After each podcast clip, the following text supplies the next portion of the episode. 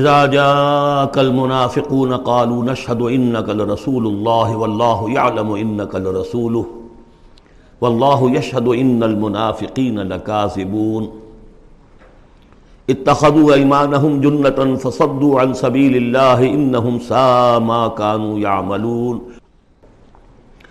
ذلك بانهم آمنوا ثم كفروا فطبع على قلوبهم فهم لا يفقهون صدق الله العظيم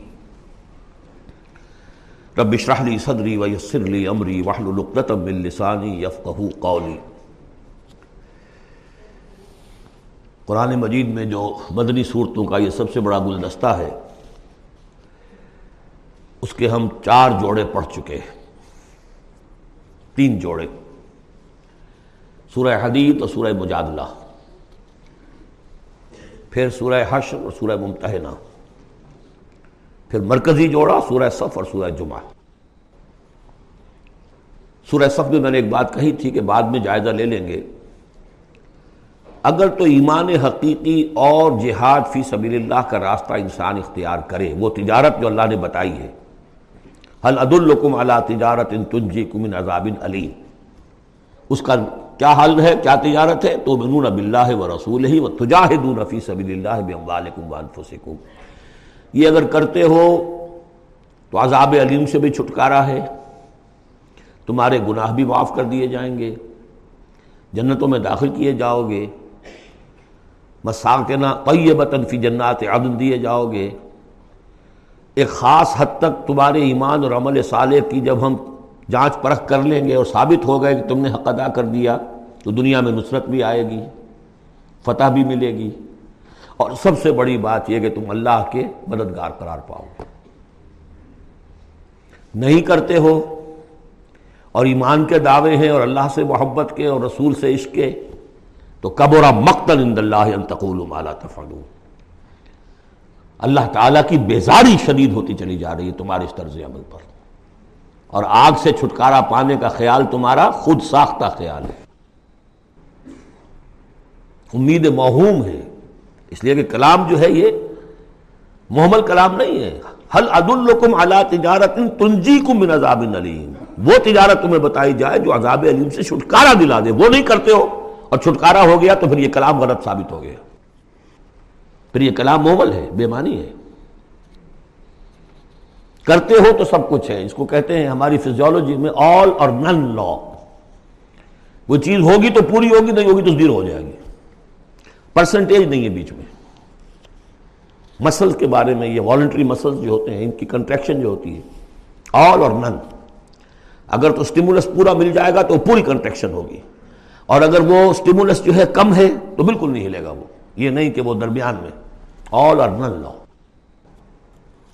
اچھا، اس کے لیے جو آدمی چاہیے، کیسے ٹرین کرنا، کیسے تیار کرنا، وہ سورہ جمعہ۔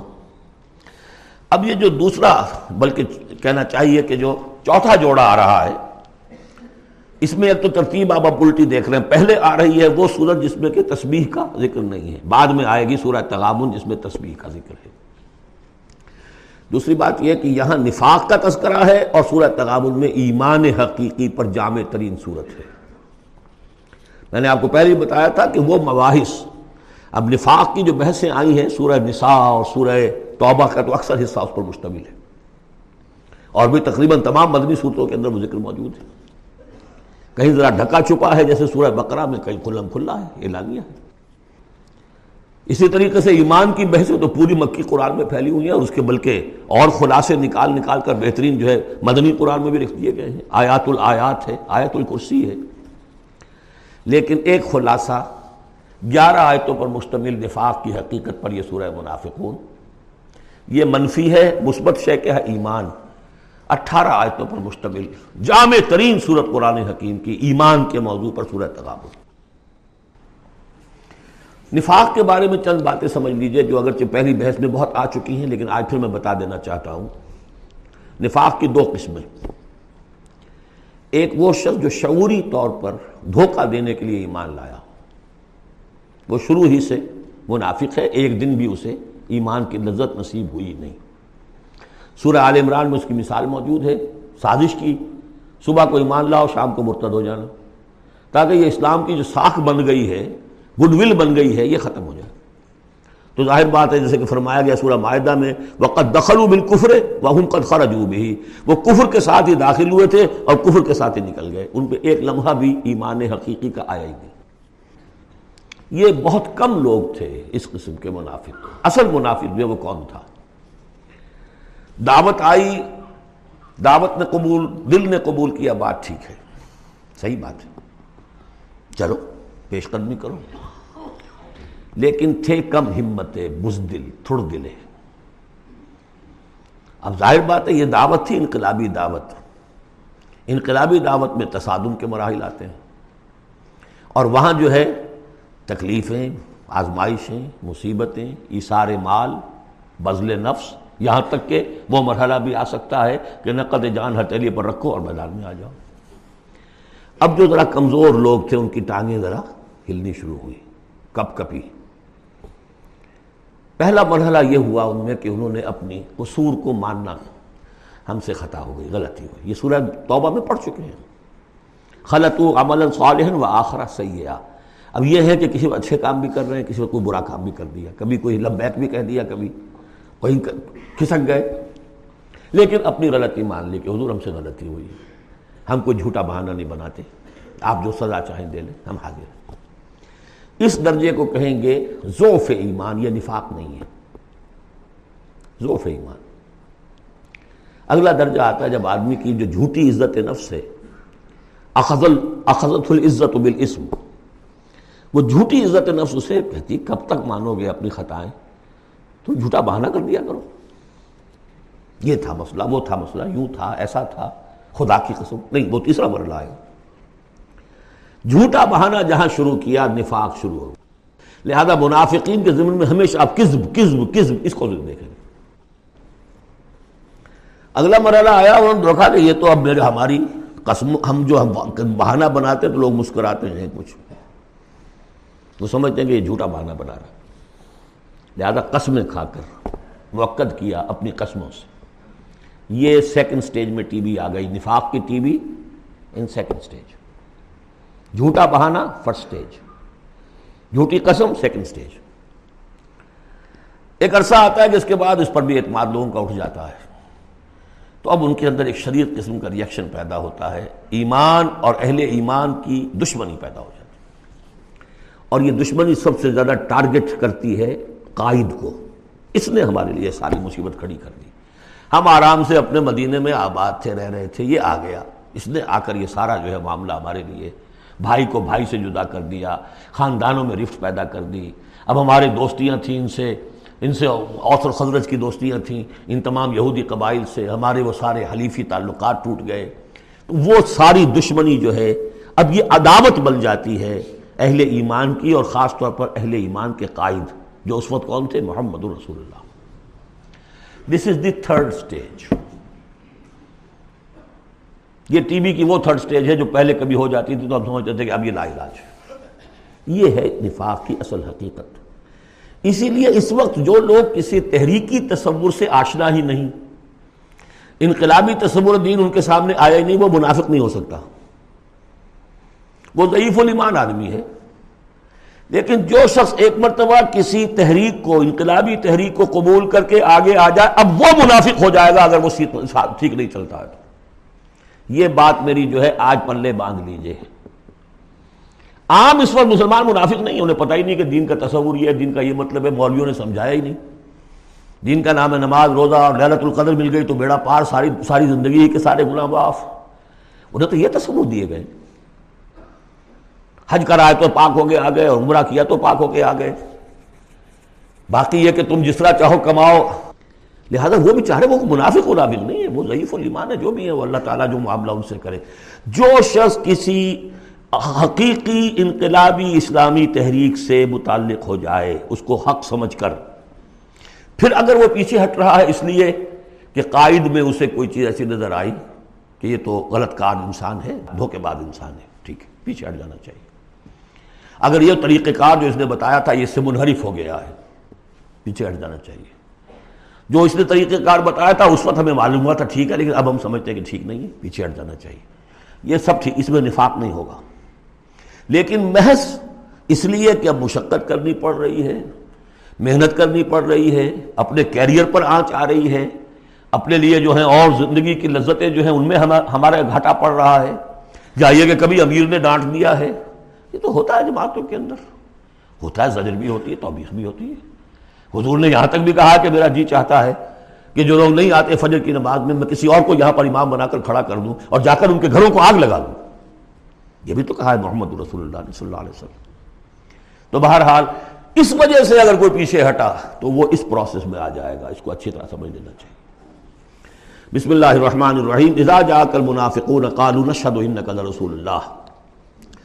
اے نبی، جب آپ کے پاس آتے ہیں منافق اور وہ کہتے ہیں کہ ہم گواہی دیتے ہیں، ہم کہتے ہیں، ہم اقرار کر رہے ہیں کہ آپ اللہ کے رسول ہیں، واللہ یعلم انک لرسول، اللہ جانتا ہے کہ آپ اس کے رسول ہیں، اللہ سے بڑھ کر اور کون جانتا ہے کہ آپ اللہ کے رسول ہیں، لیکن واللہ یشہد ان المنافقین لکاذبون، اللہ گواہی دیتا ہے کہ یہ منافق جھوٹے ہیں، یہ دل سے بات نہیں کہہ رہے۔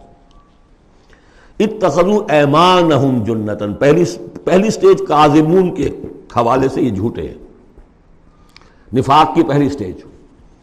پھر انہوں نے اپنی قسموں کو ڈھال بنا لیا، اتخذوا ایمانہم جنۃ فصدوا عن سبیل اللہ، انہوں نے اپنی قسموں کو ڈھال بنا کر اور اللہ کے راستے سے رک گئے۔ خدا کی قسم، یہ مسئلہ تھا، میں اس لیے نہیں جا سکا، میری بیوی بیمار تھی، کوئی دیکھنے بھالنے والا نہیں تھا۔ انہم ساء ما کانوا یعملون، یہ بہت ہی برا کام ہے جو کر رہے ہیں۔ ذالک بانہم آمنوا ثم کفروا، یہ وہ لوگ ہیں جو ایمان لا کر کافر ہوئے ہیں، یہ وہ لوگ نہیں ہیں جو دھوکے ہی سے ایمان میں داخل ہوئے تھے۔ تھوڑی سی پونجی انہیں ملی تھی ایمان کی، آئے تھے، اس وقت بدنیت نہیں تھے، ان کی فطرت نے اپیل کیا تھا اس دعوت نے، لیکن اب جو پاؤں ان کے ہلے ہیں وہ انہیں کیا پتا تھا کہ یہ شہادت گاہ الفت میں قدم رکھنا ہے، لوگ آسان سمجھتے ہیں مسلمان ہونا، یہ تو انہیں معلوم نہیں تھا، یہ تو معلوم نہیں تھا۔ وَلَنَبْلُوَنَّكُمْ بِشَيْءٍ مِّنَ الْخَوْفِ وَالْجُوعِ وَنَقْصٍ مِّنَ الْأَمْوَالِ وَالْأَنفُسِ وَالثَّمَرَاتِ وَبَشِّرِ الصَّابِرِينَ، وہ تو بن گئے تھے مسلمان، جیسے آئے حضور، پورے اوس اور خزرج کے قائدین ایمان لا چکے تھے، سارا قبیلہ لے آیا، ٹھیک ہو گیا، انہیں کیا پتہ تھا کیا کچھ آ رہا ہے اس کے پیچھے۔ یہ ایمان جو ہے یہ تو یوں سمجھیے کہ ٹپ آف دی آئس برگ ہے، اس کے نیچے جو اصل جو آیا ہے برف کا توتا، تو وہ پھر ان کے پاؤں گیا۔ اس میں بھی جب تک اقرار ہو اپنی تقصیر کا تو وہ ذوف ایمان کہلائے گا، نفاق نہیں۔ خذ من اموالہم صدقۃ تطہرہم وتزکیہم بہا، ایسے لوگوں کا علاج بھی سورہ توبہ میں آ چکا ہے۔ لیکن جھوٹ بہانا پہلی منزل، جھوٹی قسم دوسری منزل، اور پھر عداوت آگے آئے گی چل کر اسی صورت میں۔ ذالک بانہم آمنوا ثم کفروا، یہ اس لیے کہ ایمان لائے پھر کفر کیا۔ فطبع علی قلوبہم، اب اللہ نے ان کے دلوں پر مہر کر دی ہے۔ فہم لا یفقہون، اب یہ تفقہ، حقیقی تفقہ سے خالی ہو چکے۔ وَإِذَا رَأَيْتَهُمْ تُعْجِبُكَ أَجْسَامُهُمْ، جب اے نبی آپ انہیں دیکھتے ہو کہ جسم آپ کو بڑے اچھے لگتے ہیں، بڑے تن و توش والے ہیں۔ وَإِن يَقُولُوا تَسْمَعْ لِقَوْلِهِمْ، جب وہ آپ سے بات کرتے ہیں تو آپ بڑے غور سے سنتے ہیں۔ چودھری لوگ جو ہوئے، سرمایہ دار بھی ہوئے، چودھری بھی ہوئے، تو ان کی حیثیت ہے تو آپ توجہ سے سنتے ہیں ان کی بات۔ كَأَنَّهُمْ خُشُبٌ مُّسَنَّدَةٌ، اے نبی یہ تو ان سوکھی لکڑیوں کے مانند ہیں جو اپنے بل پر نہیں کھڑی ہوا کرتی، انہیں ٹیک لگا کر کھڑا کیا جاتا ہے۔ یحسبون کل صیحۃ علیہم، اندر سے اتنے بودے ہیں کہ ذرا سی آہٹ ہوتی ہے تو ان کی جان پر بن جاتی ہے، وہ سمجھتے ہیں کہ پھر آئی کوئی مصیبت، کہیں اور سے پھر شاید کوئی حملے کی خبر آ رہی ہے، اور پھر کوئی جنگ ہوگی، پھر کہیں گے نکلو اللہ کی راہ میں۔ یحسبون کل صیحۃ علیہم، اپنے اوپر ہی سمجھتے ہیں ہر آہٹ کو۔ ہم العدو، یہ تیسری سٹیج ہے، یہ اب اصل دشمن یہ ہے۔ باہر کا دشمن جو آ رہا ہے، ابو جہل لشکر لے کر یا ابو سفیان لشکر لے کر، وہ اتنا خطرناک نہیں جتنے کہ یہ ہے، یہ مارے آستین ہے، یہ اندر سے ڈنک مارنے والا، ہم العدو، اصل دشمن یہ ہے۔ فاحذرہم، ان سے بچ کر رہو، چوکس رہو، چوکنے رہو، چاہے معاف کرتے رہو، یہ بات دوسری ہے۔ حضرت مسیح کا قول آپ کو سنا چکا ہوں کہ فاختہ کے مانند بے ضرر، لیکن سانپ کے مانند ہوشیار رہو۔ سانپ چوکنا کتنا ہوتا، لیکن سانپ ضرر بھی پہنچا دیتا ہے۔ تم چوکنے تو ویسے رہو جیسے سانپ ہوتا ہے، بے ضرر ایسے رہو جیسے کہ فاختہ ہوتی ہے۔ حضور کی یہی شان تھی، جس نے آگے جھوٹی قدم گائے، جدا ٹھیک ہے بھائی جاؤ، ٹھیک ہے، مروت، شرافت، جس پر کہ پھر اللہ کی طرف سے گرفت بھی آ گئی۔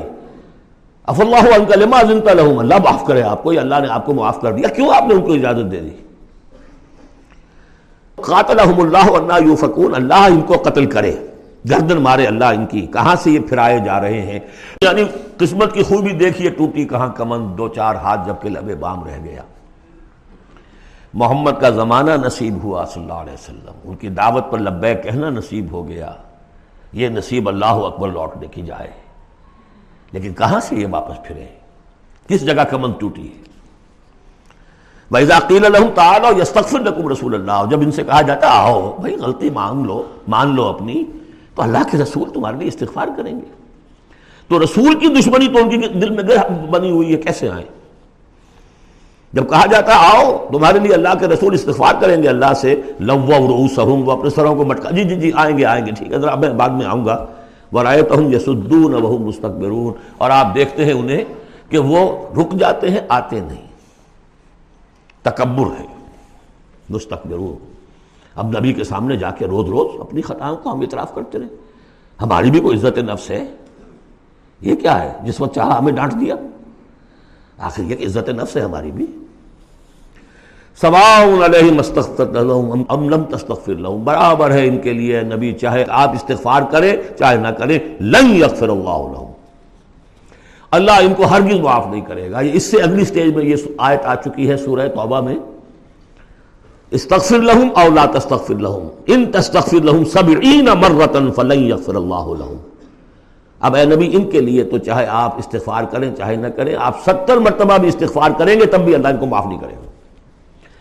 اور حضور کی مربت دیکھیے، حضور فرماتے ہیں کہ اگر مجھے یہ معلوم ہوتا کہ 70 سے زیادہ مرتبہ استغفار کرنے سے ان کی نجات ہو جائے گی تو میں 70 سے زیادہ مرتبہ استغفار کرتا ہوں، لیکن یہاں 70 مراد نہیں ہے، 70 سے مراد جتنی چاہے آپ استغفار کر لیں۔ ہم الذین، اب یہ عداوت کا جو ہے ان کا جو نقشہ ہے، یہ واقعات پیش کیے جا رہے ہیں۔ ایک غزوے سے واپسی پر دو مسلمانوں کی بیچ لڑائی ہو گئی، ایک مہاجر تھے اور ایک تھے انصاری۔ اب وہ پانی بھرنے پر کہیں، بلکہ ان کی بھی نہیں، ان کے خادموں کی لڑائی ہو گئی تھی، اس کو وہاں منافقوں نے اچھال دیا، مہاجرین اور انصار کا جھگڑا بنا دیا، اور کہا اس وقت آ کے عبداللہ ابن ابی نے، دیکھو تم نے اصل میں اے انصار، اے مدینے والو، یثرب والو، تمہاری مثال تو وہی ہے جو کہتے ہیں کہ سمن کلبک یا پولوک، اپنے کتے کو کھلا پلا کے موٹا کرو، کس کا بھی تمہیں ہی کاٹے گا، تم نے ان کو جگہ دی، پناہ دی، کھلایا پلایا، اب یہ تمہارے سر کو آ رہے ہیں، غریبانوں کو آ رہے ہیں۔ خدا کی قسم اگر ہم اب مدینے پہنچ گئے تو ان ذلیلوں کو وہاں سے نکال باہر کریں گے، ان کی یہ جرات! انصاری کا خادم اور ایک مہاجر کا خادم لڑے ایک انصاری کے خادم سے، ہم نے پناہ دی، اپنے ٹکڑے کھلائے ان کو، اپنی جگہ دی، اور آج یہ ہمارے سروں کو آ رہے ہیں، ہمارے منہ کو آ رہے ہیں۔ یہ بکواس اس نے کی۔ وہاں موجود تھے ایک نوجوان زید ابن ارقم، انہوں نے جا کے حضور کو بتا دیا، حضور نے بلایا، نہیں جی جھوٹ، قتل، میں نے نہیں کہا، یہ چھوکرے نے پتہ نہیں کہاں سے سن لیا، یہ چھوکرا کیا ہے یہ، اور آپ اس کی بات مان رہے ہیں میرے معاملے میں؟ خاموش رہے حضور۔ پھر یہ آیات اتر گئیں جس نے چھوکرے کو صحیح ثابت کیا کہ کہا انہوں نے یہ، تو حضور نے فرمایا کہ لڑکے کے کان نے غلط نہیں سنا تھا۔ لیکن ایک بات نوٹ کر لیجئے، ان معاملات میں بھی حضور کوئی اقدام نہیں کر سکے عبداللہ ابن ابی کے خلاف، یہ نوٹ کرنے کی بات ہے۔ یہ جو لوگ سمجھتے ہیں کہ مکمل سٹیٹ قائم ہو چکی تھی مدینے میں فوراً حضور کے جاتے ہی، بڑی حماقت کے اندر مبتلا ہے۔ یہ ضرور ہے کہ حضور کو وہاں ایک حیثیت حاصل ہو گئی، لیکن جو تصور ہمارا ہے اس زمانے میں سٹیٹ، ریاست میں کبھی یہ ہو سکتا ہے کہ فوج میں سے 1000 میں سے 300 بھاگ جائیں، ان سے کوئی باز پرس بھی نہ ہو بعد میں؟ Is it possible؟ آج کی جدید ریاست میں کہیں یہ ممکن ہے کہ آپ کہیں اور عدالت، کسی اور عدالت میں اپنا مقدمہ لے جائیں؟ محمد کی عدالت میں نہیں جانا جی، ہمیں تو یہودیوں کی عدالت میں جانا ہے۔ منافقین یہ کرتے تھے، کوئی پکڑ نہیں تھی، پکڑ کب شروع ہوئی ہے؟ فتح مکہ کے بعد۔ اب یہ اس کی خوش قسمتی تھی عبداللہ ابن ابی کہ اس سے پہلے یہ واصل جہنم ہو گیا خود ہی، ورنہ یہ کہ فتح مکہ کے بعد ریاست قائم ہوئی ہے۔ یہی وجہ ہے کہ اس کے بعد پھر جب جنگ کا اعلان ہوا ہے تو جو نہیں گئے ان سے باز پرس ہوئی ہے، حساب کتاب ہوا ہے، اس سے پہلے نہیں۔ تو اصل میں اسٹیٹ جو ہے عبداللہ ابن ابی کا یہاں پہ بھی خاموش. ایک موقع پر جب کہ تہمت کا معاملہ چل رہا تھا تو ایک دفعہ حضور کی زبان مبارک سے ایسے الفاظ بھی نکل گئے دکھا دل کہ کیا کوئی شخص نہیں ہے کہ جو مجھے اس ایذا رسان شخص جو ایذا پہنچا رہا ہے اس کی ایذا سے بچا سکے. اندیا ظاہر تھا صاف کہ کیا کوئی شخص اس کو قتل نہیں کر سکتا. اب واقعات مختلف آتے ہیں. ایک واقعے میں تو یہاں تک آتا ہے کہ سعد ابن معاذ موجود تھے. انہوں نے کہا کہ حضور آپ مجھے حکم دیجئے میں قتل کرتا ہوں اس کو. سعد ابن عبادہ تھے, وہ خزرج میں سے تھے. وہ فوراً تم یہ اس لیے کہہ رہے ہو کہ وہ خزرج کا آدمی ہے. تو معلوم یہ ہوا کہ وہ جو قبائلی عصبیتیں تھیں کسی نہ کسی درجے میں ابھی موجود تھیں, ایک دن میں صاف نہیں ہوتی یہ چیزیں. پھر حضرت سعد ابن عبادہ کہتے ہیں حضور سے, حضور اس شخص کے معاملے میں نرمی کیجیے, اصل میں اس شخص کو ہم بادشاہ بنانے کا فیصلہ کر چکے تھے, اس کے لیے ہم تاج تیار کر چکے تھے. آپ آئے تو اس کے سارے خواب جو ہیں وہ بکھر گئے. اس کا ایک طرز عمل ہے لیکن یہ کہ اس کا اثر ہے ہمارے قبیلے میں. حکمت اور مصلحت کا تقاضا یہ ہے کہ اس کے خلاف اقدام نہ کیا جائے.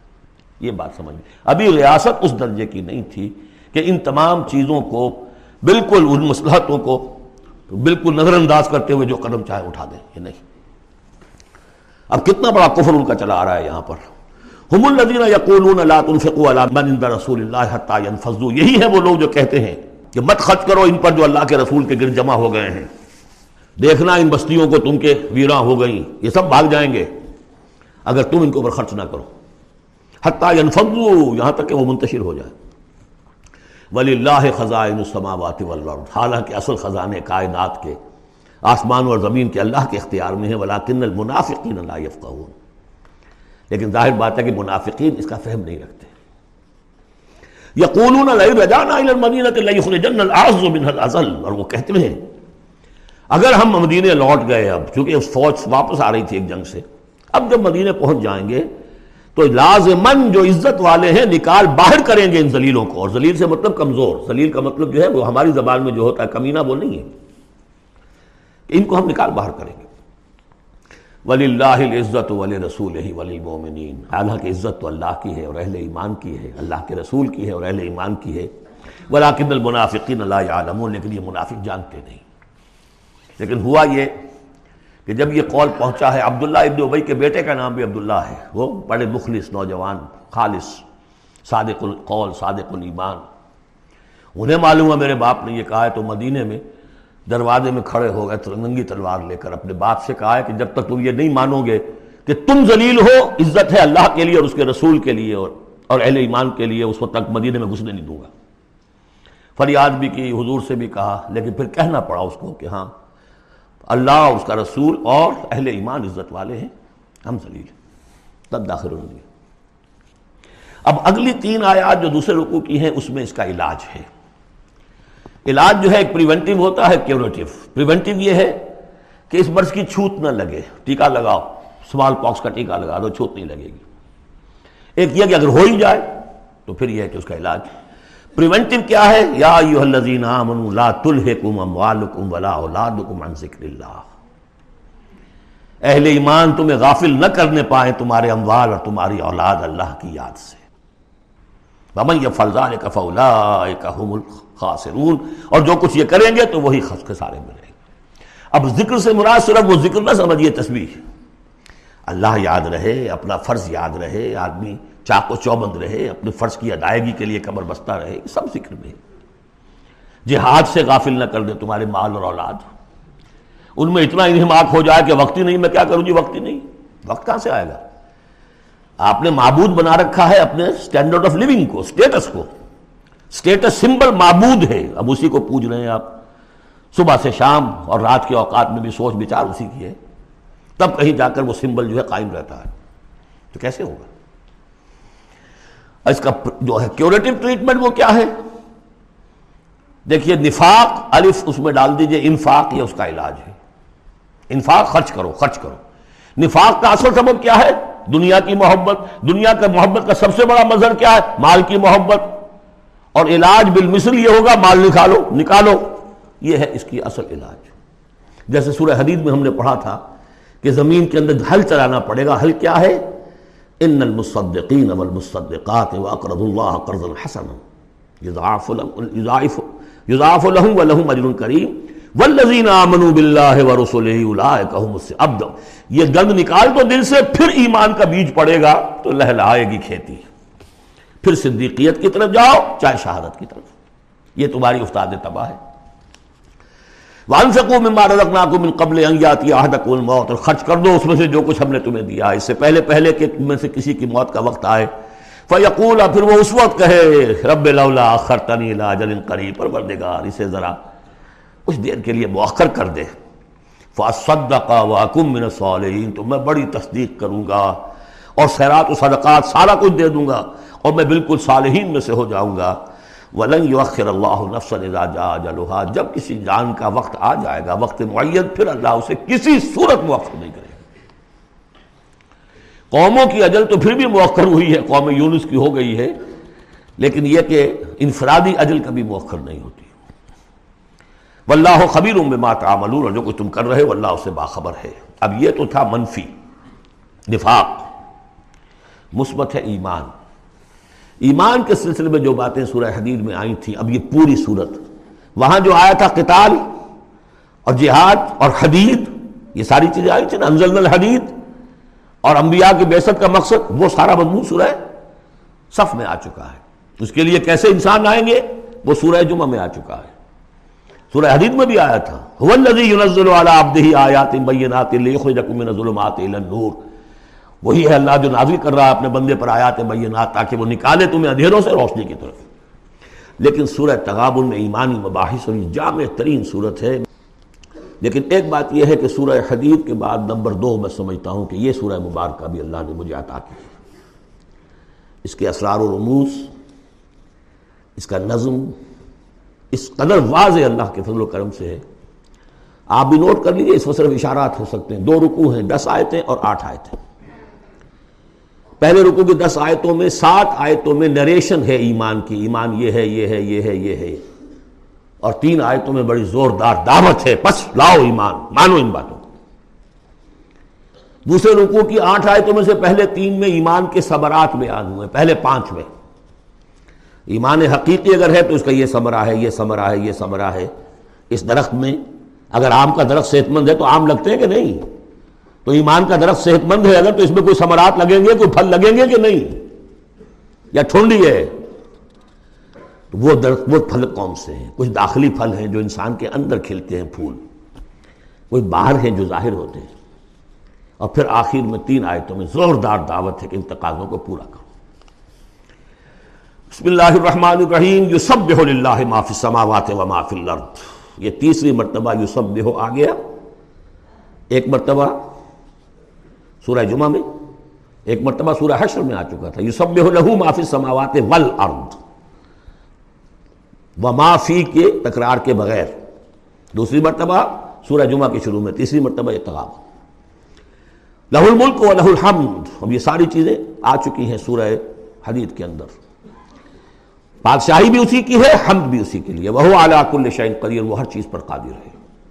هو الذی خلقکم، اسی نے تمہیں بنایا ہے نا. فمنکم کافر ومنکم مومن، تو کتنی عجیب بات ہے کہ تم میں سے کوئی مومن ہے کوئی کافر ہے. بنانے والا تو سب کا ایک ہے، سب کو مومن ہونا چاہیے، سب کو اس کا شکر گزار ہونا چاہیے، سب کو اس کے سامنے جھکنا چاہیے. لیکن واقعہ یہی ہے، هو الذی خلقکم، اس نے بنایا تم سب کو. فمنکم کافر ومنکم مومن واللہ بما تعملون بصیر، اور جو کچھ تم کر رہے ہو اللہ دیکھ رہا ہے. اس میں بڑا ایک یوں سمجھیے کہ بڑی دھمکی ہے، اللہ دیکھ رہا ہے. یعنی یہ کہ جو بھی اس کی مخلوق میں سے اس کا کفر کرے پھر اس کے ساتھ وہ نمٹے گا اس سے. واللہ بما تعملون بصیر، ہم تمہیں دیکھ رہے ہیں، تمہاری حرکتیں ہماری نگاہ میں ہیں. کیا مطلب ہوتا ہے اس کا؟ خلق السماوات والارض بالحق، اس نے آسمان اور زمین پیدا کیے ہیں ایک پرپس کے ساتھ. باطل نہیں ہے یہ تخلیق، عبث نہیں ہے یہ تخلیق، حق کے ساتھ، با مقصد با نتیجہ. اور خاص طور پر تم اس کی کریشن کا کلائمیکس. وَصَوَّرَكُمْ فَأَحْسَنَ صُوَرَكُمْ، اور تمہاری جو نقشہ کشی کی ہے تو کتنی عمدہ کی ہے. انسان کا جسم، اس کا اریکٹ پوسچر، پھر کس طریقے سے جو اس میں جنسیں بنائی گئی ہیں، کس قدر کامل ہم آہنگی ہوتی ہے. پھر چہرے پہ جو نقش و نگار ہیں، ایک ایک چیز پر غور کرو. فصورکم واحسن صورکم، بہترین صورت بنائی تمہاری. وَإِلَيْهِ الْمَصِيرُ، اسی کی طرف لوٹ کر بھی آنا ہے. یہ سب کچھ بنا کر ایسے نہیں چھوڑ دیا تمہیں. تم اتنی گھٹیا شے نہیں ہو کہ بس اٹھا کے پھینک دی، نہ کھلونا ہو کہ کھیلے اور بس اس کے بعد یہ اٹھتا گیا. یہ ایک سیریس کریشن ہے، پرپسفل ہے، نتیجہ نکلے گا. اب دیکھیے ایک آیت میں جمع کیا ہے وہ تمام جو ایمانیات، ایمان بالعلم، علم خداوندی کا جو ایمان ہمارا ہونا چاہیے. آپ کو کئی کئی آیتوں میں ملے گا قرآن میں بہت سے مقامات پر. یہاں ایک میں تین ڈائمنشنز دی ہیں. یعلم ما فی السماوات والارض، ایک ڈائمنشن وہ جانتا ہے جو کچھ آسمان میں ہے جو کچھ زمین میں ہے. کیا باقی رہ گیا؟ لیکن سیکنڈ ڈائمنشن وَيَعْلَمُ مَا تُسِرُّونَ وَمَا تُعْلِنُونَ، وہ بھی جانتا ہے جو تم چھپاتے ہو اور وہ بھی جانتا ہے جو تم ظاہر کرتے ہو. تیسری ڈائمنشن اور آئی وَاللَّهُ عَلِيمٌ بِذَاتِ الصُّدُورِ، سینوں کے اندر جو کچھ ہے وہ پنہاں ہے، وہ بھی اللہ جانتا ہے. میں کافی عرصے تک متردد رہا کہ یہ تو پھر تکرار ہو گئی، جو کچھ ہم چھپاتے ہیں وہی ہمارے سینے میں ہے نا، اور تکرار محض کلام کا عیب ہے. یقیناً یہاں کوئی اور بات ہونی چاہیے. تو جب انکشاف ہوا کہ اس سے مطلب ہے even your subconscious mind which even you don't know yourself what is lurking in the subconscious mind, تمہارے تحت الشعور کے اندر جو طوفان اٹھتے رہتے ہیں، اللہ تو اس سے بھی واقف ہے. He knows you through and through، وہ تمہارے جین سے واقف ہے. ہوا عالم بکم اذ انتم اجنۃ فی بطون امہاتکم، اپنی ماں کے پیٹ میں جنین کی شکل میں تھے، اللہ تب بھی جانتا تھا تمہیں. تو وہ تو تمہارے سب کانشیس مائنڈ، تم نہیں بات جانتے رہے، تمہیں نہیں معلوم. تم بسا اوقات دھوکہ کھا جاتے ہو، تمہارا تحت الشعور جو ہے وہ تمہیں دھوکہ دیتا ہے، لیکن اللہ اس سے بھی واقف ہے. الم یاتکم نبأ، اب چار آیتیں ہو گئی ایمان باللہ پر. اگرچہ اسی میں مضمر ہے ایمان بالآخرہ بھی، بعد بھی. دو آیتیں ایمان باللہ پر. الم یاتکم نبأ الذین کفروا من قبل، کیا تمہارے پاس خبریں آج نہیں چکی ہیں ان لوگوں کی جنہوں نے کفر کیا تھا پہلے؟ قوم نوح، قوم ہود، قوم صالح، پورا مکی قرآن پڑھ چکے ہو نا. اب تو ہم نزول کے اعتبار سے بھی بات کہہ سکتے ہیں، آپ اپنے اس دورہ قرآن کے اعتبار سے بات کہہ سکتے ہیں، سارا مکی قرآن پڑھ ہی لیا تقریباً. الم یاتکم نبأ الذین کفروا من قبل، کیا آ نہیں چکی تمہارے پاس خبریں ان کی جنہوں نے کفر کیا تھا پہلے؟ اب اس کا تجزیہ کیا ہے. فذاقوا وبال امرہم، انہوں نے اپنے معاملے کی سزا چکھ لی، دنیا میں ہلاک کر دی گئیں. ولہم عذاب علیم، اور ابھی ان کے لیے عذاب علیم منتظر بھی ہے. ابھی تو عالم برزخ میں ہے نا، عذاب علیم جو آخرت کا ہے وہ تو ابھی منتظر ہے. اعد اللہ لہم عذابا علیما، اللہ تیار کر کے رکھا ہوا ہے. تجزیہ اگلی آیت میں ذالک بانہ کانت تاتیہم رسلہم بالبینات، یہ اس لیے ہوا کہ ان کے پاس ان کے رسول آتے رہے واضح نشانیاں لے کر، واضح نشانیاں، واضح معجزے بھی اللہ نے جس کو دیے.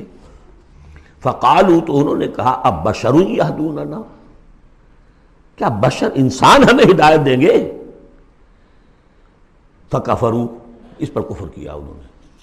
بتولوا، اور رخ پھیر لیا، گردن موڑ لی. واستغنى اللہ، اللہ بھی غنی ہے، اللہ تو غنی ہے ہی ہے.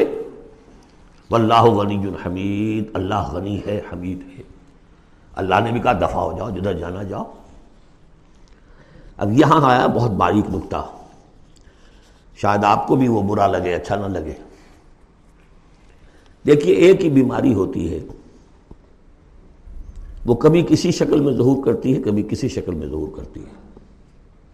وہی کینسر ہے، اس کی کسی جگہ جا کر کوئی سیکنڈری بنے گی تو اس کی کچھ اور شکل ہو جائے گی، کسی اور ٹشو میں کسی اور جگہ جائے گی تو اور شکل ہو جائے گی. بیماری یہی ہے کہ جب رسول آتے تھے تو لوگوں نے کہا یہ تو بشر ہیں، رسول کیسے ہو سکتے ہیں. سمجھ میں آ رہے ہیں؟ یہی بیماری آئی بعد میں، جس کو رسول مان لیا، یہ بشر کیسے ہو سکتے ہیں. کوئی فرق ہے اس میں؟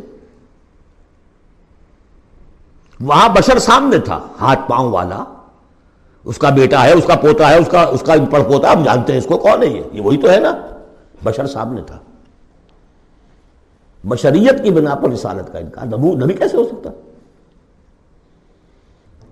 اور جس نے نبی مان لیا اب خدا بناؤ، یا تو اس کو خدا کا بیٹا تو بناؤ کم سے کم،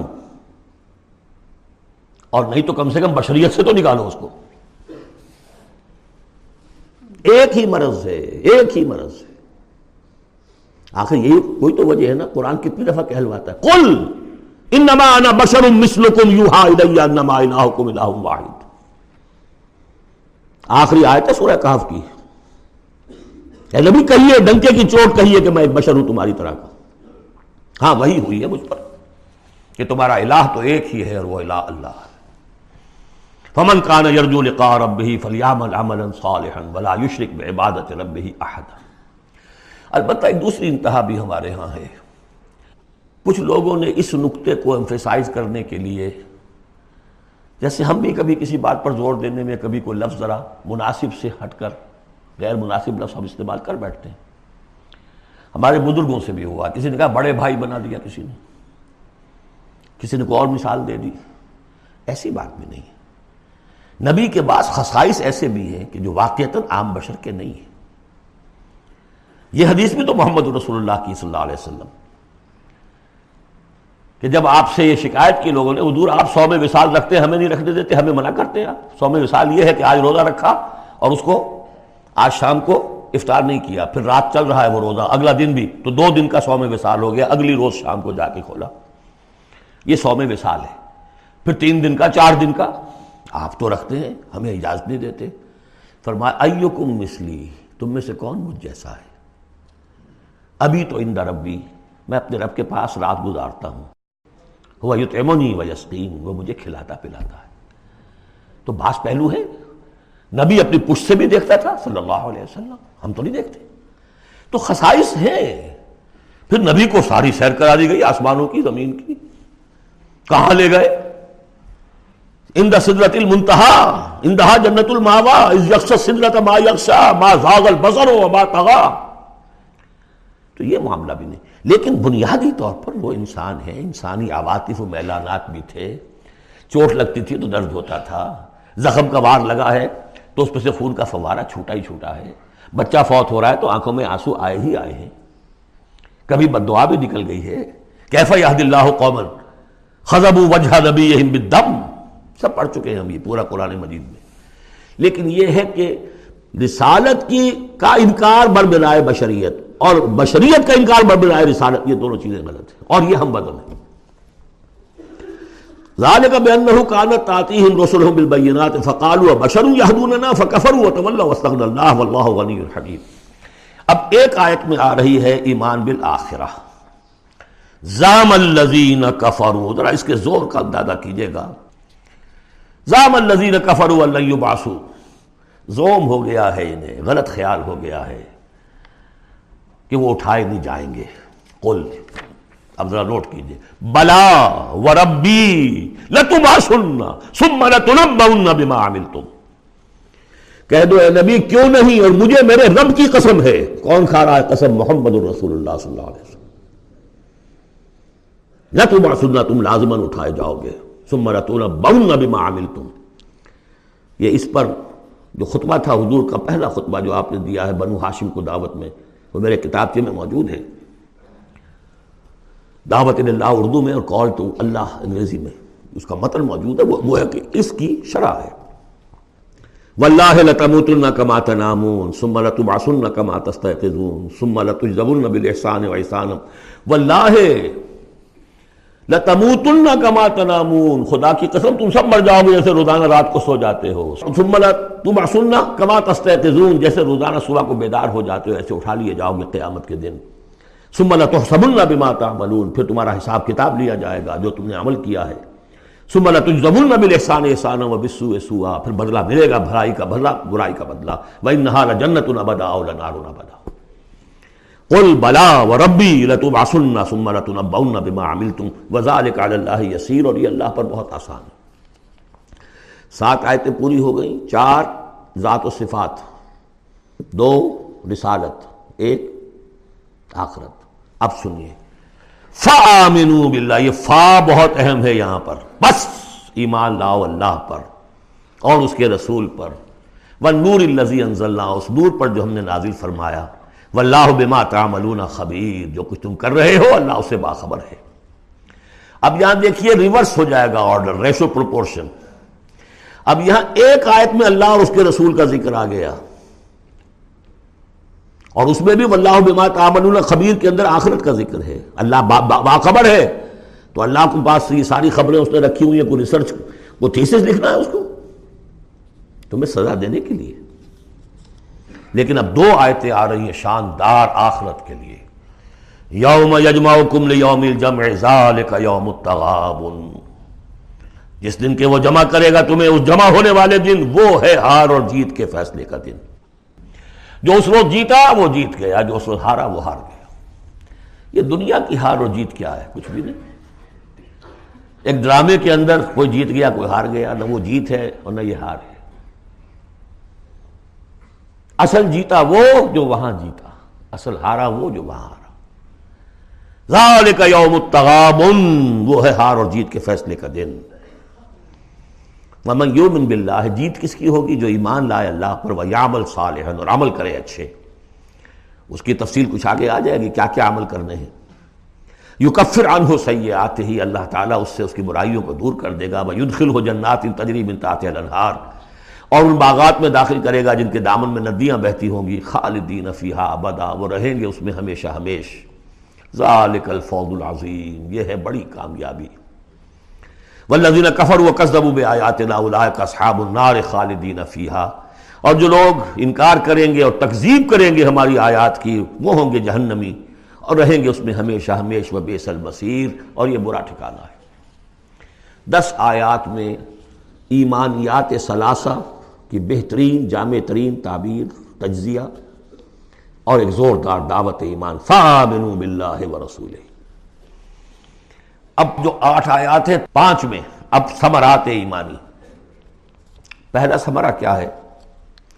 ما صاب من مصیبت الا باذن اللہ ومن یؤمن باللہ یہد قلبہ واللہ بکل شیء علیم. اگر اللہ پر ایمان حقیقت میں دل میں پیدا ہو گیا تو تمہیں معلوم ہے کہ پتہ تک جنبش نہیں کر سکتا جب تک کہ اللہ کا اذن نہ ہو. تم پر کوئی مصیبت کیا بغیر اللہ کے اذن کے آ گئی ہے؟ کیا بغیر اس کے علم کے آ گئی ہے؟ اور اگر اللہ کے اذن سے آئی ہے تو تمہارے ایمان کا تقاضا ہے کہ سمجھو کہ اس میں خیر ہی ہوگا، چاہے یہ مجھے اس وقت بری لگ رہی ہے، مجھے اچھی نہیں لگ رہی ہے، خیر ہوگا. آسان تک رہوں شاید وہ خیر الکو. لہذا بندہ مومن کی زبان پر کیا دل میں بھی کبھی اللہ کے خلاف شکایت کا انداز پیدا نہ ہو. یہد قلبہ، تسلیم و رضا جو اللہ کی طرف سے آئے. ہم بھی تسلیم کی خو ڈالیں گے، بے نیازی تیری عادت ہی سہی. نہ شبد نصیب دشمن کے، شبد ہلاک تیغت، سر دوستاں سلامت کے تو خنجر آزمائی. اے اللہ جو تیری طرف سے خیر، بیدک الخیر. یہ تسلیم و رضا ہے، مقام تسلیم. علامہ اقبال نے بہت پرشکو انداز میں کہا ہے،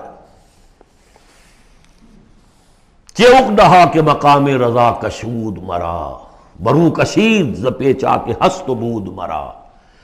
آدمی پہ تکلیف کیوں آئی، کیا آئی، اس نے کیا، اس نے کر دیا، یہ ہو گیا تھا، وہ ہو گیا تھا، یہ نہیں کرنا چاہیے تھا، میں نے یہ کام غلط کیا، لگے رہو اسی پیچ و تاب. بندہ مومن کہتا ہے جو آیا میرے رب کے حکم سے آیا. کس کوئی بھی ذریعہ بن گیا ہو وہ ٹھیک ہے، اس سے بدلہ لیں وہ ٹھیک ہے، وہ قانون کا معاملہ ہے. وَلَكُمْ فِي الْقِصَاصِ حَيَاتٌ يَا أُولِي الْأَلْبَابِ. اللہ کے خلاف شکایت نہیں. برو کشید نہ پیچا کے ہست بود مرا، یہ ہے، یہ تھا، یہ کیوں ہو گیا، یہ کیسے ہو گیا، اس سارے چکر سے مجھے نکال لیا. کس چیز نے نکال لیا؟ کہ عقدہا کے مقام رضا کشود مرا. یہ مقام رضا نے کیسے کیسے میرے عقدے حل کر دی. اب میں تفصیل میں جا نہیں سکتا، اس پر میرے بڑے بڑے کیسز موجود. یہ بتا رہا میں بھول گیا ہوں آپ کو کہ وہ جو منتخب نصاب جس کا میں تذکرہ کرتا آیا ہوں، یہ ساری صورتیں ان میں داخل ہیں. یہ اس کا چوتھا حصہ جو تھا سورہ صف، سورہ جمعہ، سورہ تغابن، سورہ منافقون، اور یہ سورہ تغابن دوسرے حصے کی صورت ہے، یہ ایمان کی حقیقت پر۔ سورہ فاتحہ، سورہ آل عمران کی آخری آیات، سورہ نور کی آیات نور، اور پھر یہ تغابن۔ تو پہلا ہے نتیجہ تسلیم و رضا۔ دوسرا نتیجہ، یہ تو اندر نکلا نا، دل کے اندر احساسات ہیں، یہ پھول اندر کھلتا ہے، باہر نظر نہیں آتا۔ باہر نظر آنے والا بڑا پھول کیا ہے؟ واطیع اللہ واطیع الرسول فإن تولیتم فإنما علی رسولنا البلاغ المبین۔ اطاعت کرو اللہ کی اور اطاعت کرو رسول کی، پھر اگر تم پیٹھ موڑ لو گے تو جان لو کہ ہمارے رسول پر سوائے صاف صاف پہنچا دینے کی کوئی ذمہ داری نہیں، باقی تمہیں خود جواب دہی کرنی پڑے گی۔ اس نے پہنچا دیا، اس نے حکم بتا دیا، اللہ کا یہ حکم ہے، وَأَحَلَّ اللَّهُ الْبَيْعَ وَحَرَّمَ الرِّبَا۔ تم پڑے رہو اپنے الجھنوں میں اور اشکالات میں، انما البیع مثل الربا، لیکن احل اللہ البیع وحرم الربا، اللہ نے حلال کیا ہے بیع کو، حرام کیا ربا کو۔ Who are you؟ یہ Who are you سے مجھے وہ شعر بھی یاد آ گیا ہے جو مقام تسلیم و رضا پر کہا ہے اکبر الہ آبادی نے، رضائے حق پہ راضی رہ، یہ حرف آرزو کیسا یوں ہو جائے؟ اچھا تم اللہ کو سکھا رہے ہو، یو وانٹ ٹو ٹیچ ہم آرزو؟ رضائے حق پہ راضی رہ، یہ حرف آرزو کیسا؟ خدا خالق، خدا مالک، خدا کا حکم، تو کیسا؟ Who are you؟ تو وہی Who are you، اللہ نے فیصلہ کیا ہے، یہ حرام ہے، یہ حلال ہے۔ تم اللہ کو مانتے ہو کہ نہیں؟ نمبر ایک۔ رسول کو مانتے ہو کہ نہیں؟ نمبر دو۔ قرآن کو مانتے ہو کہ نہیں؟ نمبر تین۔ پھر کوئی دلیل نہیں، نو آرگیومنٹس، آئیدر اوبے اور گو اوے، تیسرا راستہ کوئی نہیں۔ وَأَطِیعُوا اللَّهَ وَأَطِیعُوا الرَّسُولَ فَإِن تَوَلَّیْتُمْ فَإِنَّمَا عَلَىٰ رَسُولِنَا الْبَلَاغُ الْمُبِینُ۔ اللہ لا الہ الا ہو وَعَلَى اللَّهِ فَلْيَتَوَکَّلِ الْمُؤْمِنُونَ۔ پھر ایک پھول اندر جو کھلا ہے، دل میں کھلے گا، ذہن میں کھلے گا، توکل۔ اللہ ہی وہ ہے کہ جس کے سوا کوئی الہ نہیں، اس کی مرضی کے بغیر کوئی چیز جنبش نہیں کر سکتی۔ تمہارے کیے کیا ہو جائے گا؟ کچھ نہیں ہوگا۔ تمہارا کام ہے اپنی سی محنت کر کے نتیجہ اللہ پر۔ سارے وسائل موجود ہو تب بھی یہ نہ سمجھنا کہ یہ کام میں کر سکتا ہوں۔ گاڑی ہے، آج ہی ٹیوننگ بھی کرائی ہے، اس کے ٹینک بھی فل ہے، سب کچھ ٹھیک ہے، میں صبح ضرور جاؤں گا، نہیں جا سکتے۔ جب بھی یہ کہو گے ایمان سے دور ہو گئے۔ وَلَا تَقُولَنَّ لِشَيْءٍ إِنِّي فَاعِلٌ ذَلِكَ غَدًا إِلَّا أَن يَشَاءَ اللَّهُ۔ کبھی مت کہنا کہ یہ کام میں کل ضرور کروں گا مگر انشاءاللہ کے ساتھ، اللہ چاہے گا تو ہوگا اور نہیں۔ اور سارے تمہارے پاس وسائل ہیں، تم کہو گے فتح ہی فتح ہے، اب تو وہ حال ہو جائے گا جو غزوہ حنین میں ہوا تھا۔ اِذْ أَعْجَبَتْكُمْ كَثْرَتُكُمْ، 12,000 کی تعداد، اور ایسی بھگدڑ مچی کہ چند سو آدمی رہ گئے۔ یہ بھی بڑی محنت کر کے سید سلیمان ندوی صاحب نے کھود کوریٹ کے نکالے ہیں کہ 300-400 آدمی تھے۔ استاد نے جو لکھا ہے شبلی نے، وہ تو یہ ہے کہ 30-40 مسلمان رہ گئے تھے صرف 12,000 میں سے۔ تیسرا یہ پھول ہو گیا اندر والا۔ اب چوتھا، بڑے خطرناک معاملات آ رہے ہیں، ذرا توجہ سے سنیے۔ یا ایھا الذین آمنوا ان من ازواجکم واولادکم عدوا لکم فاحذروہم۔ اے ایمان کے دعوے دارو، تمہاری بیویوں اور تمہاری اولاد میں سے تمہارے دشمن ہیں، ان سے اپنے آپ کو بچا کر رکھو۔ فاحذروہم، یہی ہم پڑھ چکے ہیں پہلے لفظ، حضور سے کہا گیا تھا ہم العدو فاحذرہم قاتلہم اللہ انا یؤفکون۔ بیوی کی محبت ہے، بیوی کی فرمائش یہ ہے، اب میاں صاحب جو ہیں کیا کریں، مجبوری، بچوں کو اچھے سے اچھا تعلیم دینی ہے، حلال سے نہیں ہوتی، حرام سے۔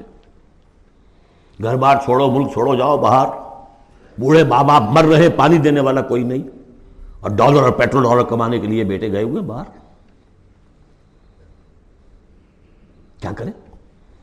مکان بنانا ہے، یہ کرنا تھا، وہ شروع کی تھی، کوٹھی شروع کی تھی، وہ ابھی تک مکمل نہیں ہوئی ہے، وغیرہ وغیرہ۔ ان اور کہیں اگر اللہ نے توفیق دے دی ہے دین کی طرف بڑھنے کی اور کام کرنے کی تو سب سے پہلے تو آڑے آتی ہے عام طور پر بھی دماغ خراب ہوا آپ کا، وہ بھی تو بڑا دیندار ہے، آپ سے زیادہ لمبی داڑھی ہے اس کے، وہ تو ساری رشوتیں بھی لیتا ہے اور یہ بھی کرتا ہے وہ بھی کرتا ہے، آپ ہی بڑے دیندار بن کر آ گئے۔ ناشتے پہلے ہوتے تھے پراٹھوں کے اور انڈوں کے اور اب مل رہی ہے سوکھی روٹی، ظاہر بات ریزنٹمنٹ تو ہوگی۔ ان من ازواجکم واولادکم عدوا لکم فاحذروہ، یہ بالکل الٹی باتیں ہیں ہمارے تصورات کے بالکل برعکس۔ انقلابی تحریک کے اعتبار سے 100% ہر چیز فٹ بیٹھتی ہے، وہ تصور نہ ہو تو یہ ساری باتیں جو ہیں یہ ایسی منتشر ہو جاتی ہیں، انمل بے جوڑ سی ہیں۔ یا ایھا الذین آمنوا ان من ازواجکم واولادکم عدوا لکم فاحذروہم، لیکن اس کے ساتھ ہی دیکھیے بیلنس کیا ہے، اور یہ میرے نزدیک قرآن مجید کے اعجاز کا ایک بہت اہم مقام ہے، جہاں ایک طرف یہ بتا دیا چوکس رہو، چوکن رہو، سانپ کی طرح ہوشیار رہو، بیوی اور اولاد کی محبت تم سے کوئی غلط کام نہ کرا لے، لیکن یہ بھی نہیں کہ گھر کو آپ میدان جنگ بنا لیں، بلکہ معاف کرو، بخش دو، ساتھ یہ بھی ہے، بیلنس کا ہے۔ وَإِن تَعْفُوا وَتَصْفَحُوا وَتَغْفِرُوا، 3 الفاظ آ رہے ہم معنی، اگرچہ معنی مختلف ہے۔ عفو کہتے ہیں کسی کو ڈھیل دینا، داڑھی کے لیے بھی آیا ہے حدیث میں، اعف اللھا، داڑھیاں چھوڑو، داڑھیوں کو بڑھاؤ۔ عف کے معنی ایک تو پکڑ لیا فوراً، چھوڑو، ڈھیل دو۔ تصفحو، کبھی کبھی ایسا بھی ہو کہ کوئی غلطی ان کی دیکھی اور ذرا دیکھی اندیکھی کر دی، چہرہ اپنا پھیر لیا، اسے پتہ ہی نہ چلے کہ دیکھا ہے، ابا جان نے دیکھا ہے یا شوہر نے دیکھا ہے، کیونکہ ہر بات پر پکڑیں گے اگر آپ تو ضد بھی پیدا ہو جائے گی، کسی وقت جو ہے ایک نیگیٹو سائیکالوجی ڈیولپ ہو جائے گی۔ وتغفروا، تغفروا بخش دینا، یعنی جیسے کہ مغفر جو ہے سر کو ڈھانپ لیتا ہے، ڈھانپ دینا ان کی غلطی کو۔ وَإِن تَعْفُوا وَتَصْفَحُوا وَتَغْفِرُوا فَإِنَّ اللَّهَ غَفُورٌ رَحِيمٌ، تو اللہ بھی تو غفور اور رحیم ہے نا، تم چاہتے ہو کہ نہیں؟ جیسے سورہ نور میں آیا تھا کہ اے ابو بکر، تم نے اپنے اس بھانجے یا اپنے عزیز مستح کا جو ہے جو مدد کرتے تھے روک دیا ہے، کیا تم نہیں چاہتے کہ اللہ تمہیں معاف کرے؟ اگر تم چاہتے ہو اللہ تمہیں معاف کرے، تم بھی اس کو معاف کرو۔ وَإِن تَعْفُوا وَتَصْفَحُوا وَتَغْفِرُوا فَإِنَّ اللَّهَ غَفُورٌ رَحِيمٌ۔ اب یہ آ گیا، دیکھیے پہلے ایک انڈیویجول، ایک مرد مومن، اس کی زندگی میں 2 پھول اندر کھلے، ایک باہر، باہر والا پھول جو ہے وہ گوبھی کا پھول ہے بہت بڑا، اندر والا ہے تسلیم و رضا توکل، اور باہر والا جو ہے اطیع اللہ و اطیع الرسول، وہ تو ظاہر بات ہے کہ پورے دین کے اوپر جو ہے وہ اب محیط ہو گیا، جو بھی حکم ہے۔ لیکن اب اس کے بعد ایک فرد کے گرد سب سے پہلا حلقہ کیا ہے؟ اس کی اولاد، اس کا گھر۔ ان من ازواجکم و اولادکم عدو لکم، یہ تمہارا ایٹیچیوڈ ہونا چاہیے اپنے گھر میں۔ ایک طرف تو وہ جو طبعی محبتیں اللہ نے ڈالی ہوئی ہیں، کہیں وہ تم سے تمہاری منزل کھوٹی نہ کرا دیں، کہیں دین کے راستے پر بڑھنے سے رکاوٹ نہ بن جائے، ہوشیار ہو، فاحذروہم، ان سے بچو، لیکن ساتھ ہی ہے کہ گھر کی فضا کے اندر عفو، درگزر۔ دوسرا، انما اموالکم و اولادکم فتنہ، جان لو تمہارے مال اور تمہاری اولاد تمہارے لیے فتنہ ہے، اسی پر تو ہم آزما رہے ہیں تمہیں۔ زُيِّنَ لِلنَّاسِ حُبُّ الشَّهَوَاتِ مِنَ النِّسَاءِ وَالْبَنِينَ وَالْقَنَاطِيرِ الْمُقَنطَرَةِ مِنَ الذَّهَبِ وَالْفِضَّةِ وَالْخَيْلِ الْمُسَوَّمَةِ وَالْأَنْعَامِ وَالْحَرْثِ، یاد ہے کہ نہیں سورہ آل عمران کی آیت؟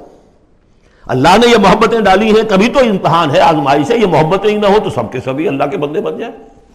دیکھنا تو یہی ہے کہ تم کس کس چیز کو، کس کس ریزسٹنس کو، کس کس ہرڈل کو عبور کر کے آ سکتے ہو ہمارے پاس۔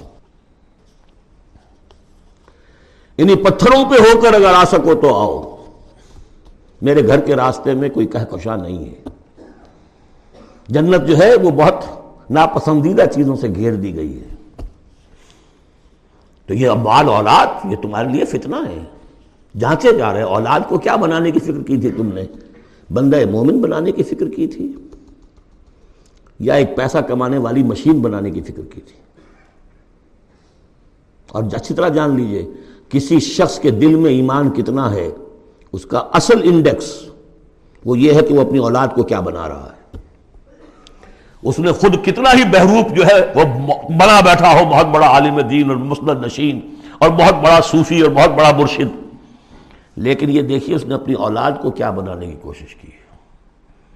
اس کا اصل جو باطن ہے وہ وہاں نظر آئے گا، ویلیوز جو اس کے اندر ہیں وہ وہاں نظر آئیں گے۔ اب آئی تیسری بات، انما اموالکم و اولادکم فتنہ واللہ عندہ اجر عظیم، اللہ ہی کے پاس اجر عظیم ہے۔ اولاد سے بھی تم یہ نہ سمجھنا کہ تمہارے بڑھاپے کا سہارا بن جائے گا، یہ بھی کچھ پتہ نہیں، کیا پتہ یہی اولاد بڑھاپے میں ٹھوکریں بھی مارے، ٹھوکریں اگر پاؤں سے نہیں ماریں گے زبان سے ماریں گے، سینہ تان کر کھڑے ہو کر کہیں گے، باتیں کریں گے، ابا جان کیا آپ باتیں کرتے ہیں، دقیہ دوسری باتیں آپ کرتے ہیں، زمانہ بدل گیا، آپ کو کیا معلوم۔ لیکن اب آ رہا خلاصہ، فَاتَّقُوا اللَّهَ مَسْتَطَعْتُمْ وَاسْمَعُوا وَأَطِيعُوا وَأَنفِقُوا خَيْرًا لِأَنفُسِكُمْ۔ اللہ کا تقوی اختیار حد امکان تک، اور سنو اور اطاعت کرو، سنو اور اطاعت کرو۔ اطیع الرسول تو پہلے آ چکا تھا، یہاں یہ کیوں کہا گیا، سوچا کبھی آپ نے؟ اس لیے کہ رسول کی اطاعت، رسول کے زمانے میں رسول کے امیر جس کو مقرر کیا اس کی اطاعت بھی ٹھیک ہے نہیں؟ من اطاعنی فقد اطاع اللہ ومن عصانی فقد عصى اللہ ومن اطاع امیری فقد اطاعنی ومن عصى امیری فقد عصانی۔ غزوہ احد میں اصل جو معصیت ہوئی تھی، نافرمانی ہوئی تھی، وہ کمانڈر کی ہوئی تھی، جہاں سے کہ تیر انداز ان کے حکم کے باوجود، روکنے کے باوجود چلے گئے تھے۔ کیسے سزا دی اللہ نے۔ پھر حضور کے زمانے میں تو حضور تھے، آئندہ کون ہوں گے؟ کوئی اللہ کا بندہ ہوگا جو پھر کھڑا ہو، من انصاری اللہ، جو دین کا ہی کام کرنے کے لیے داعی کھڑے ہوئے ہیں، دعوتیں ہیں، حسن بننا شہید کھڑے ہوئے، مولانا مودودی کھڑے ہوئے، مولانا الیاس صاحب کھڑے ہوئے، پچھلی صدیوں میں سید احمد بریلوی کھڑے ہوئے، لوگ کھڑے ہوتے رہیں گے۔ من انصاری اللہ، کون ہے جو میرے ساتھ ہاتھ بٹائے۔ اب آپ دیکھیے اس زمانے میں کون ہے، قبول کیجیے، فسماؤں آتی ہوں، پھر اس کا حکم سنیے اور مانیے، ڈسپلن پارٹی، ورنہ کیا ہوگا؟ کچھ بھی نہیں۔ عید آزاداں شکوہ ملک و دین، اور عید محکومہ ہجوم مومنین، یہ 30 لاکھ کا ہجوم مومنین ہے جو حج میں ہوتا ہے۔ اگر یہ جماعت ایک ہوتی کسی ایک امیر کے نیچے، 30 لاکھ کی، ایک امیر، عظیم الشان انقلاب۔ وانفقوا، اور خرچ کرو، خیر لانفسکم، یہی تمہارے لیے، خود اپنے لیے بہتر ہے، لگا دو جو بھی کچھ دیا ہے۔ وہی دیکھیے جہاں پہ سورہ حدید، آمنوا باللہ ورسولہ وانفقوا مما جعلکم مستخلفین فیہ فالذین آمنوا منکم وانفقوا لہم اجر کبیر ومن یوق شح نفسہ فاولئک ھم المفلحون۔ اور جو اپنی جی کے لالچ سے بچا لیے گئے، بخل سے نجات پا گئے وہی ہیں کہ جو اصل میں فلاح، آخری فلاح کو پہنچیں گے۔ ان تقرض اللہ قرضا حسنا، اگر تم اللہ کو قرض حسن دو، یضاعف لکم، وہ تو اس کو تمہارے لیے دگنا کرے گا، چوگنا کرے گا، 700 گنا کرے گا، فیغفر لکم، اور تمہیں بخش دے گا، واللہ شکور حلیم، اللہ شکور بھی ہے حلیم بھی ہے۔ شکور اتنا ہے کہ تم جو بھی کچھ کرتے ہو قدر کرتا ہے کہ میرے بندے نے یہ کیا میرے لیے، اور حلیم اتنا ہے کہ تم نہیں بھی دیتے تو فوراً تمہاری گردن نہیں ناپتا، حلیم التباہ ہے۔ عالم الغیب والشہادہ، وہ جاننے والا ہے کھلے اور چھپے کا، تمہارے سامنے جو کچھ ہے وہ بھی اور جو تم سے غائب ہے اس کا بھی۔ العزیز الحکیم، یہ وہ صورت تھی جس کے شروع میں العزیز الحکیم نہیں آیا تھا، یہاں اختتام پر آ گیا ہے، وہ العزیز ہے الحکیم۔ بارک اللہ لی و لکم فی القرآن العظیم ونفعنی وإیاکم بالآیات والذکر الحکیم۔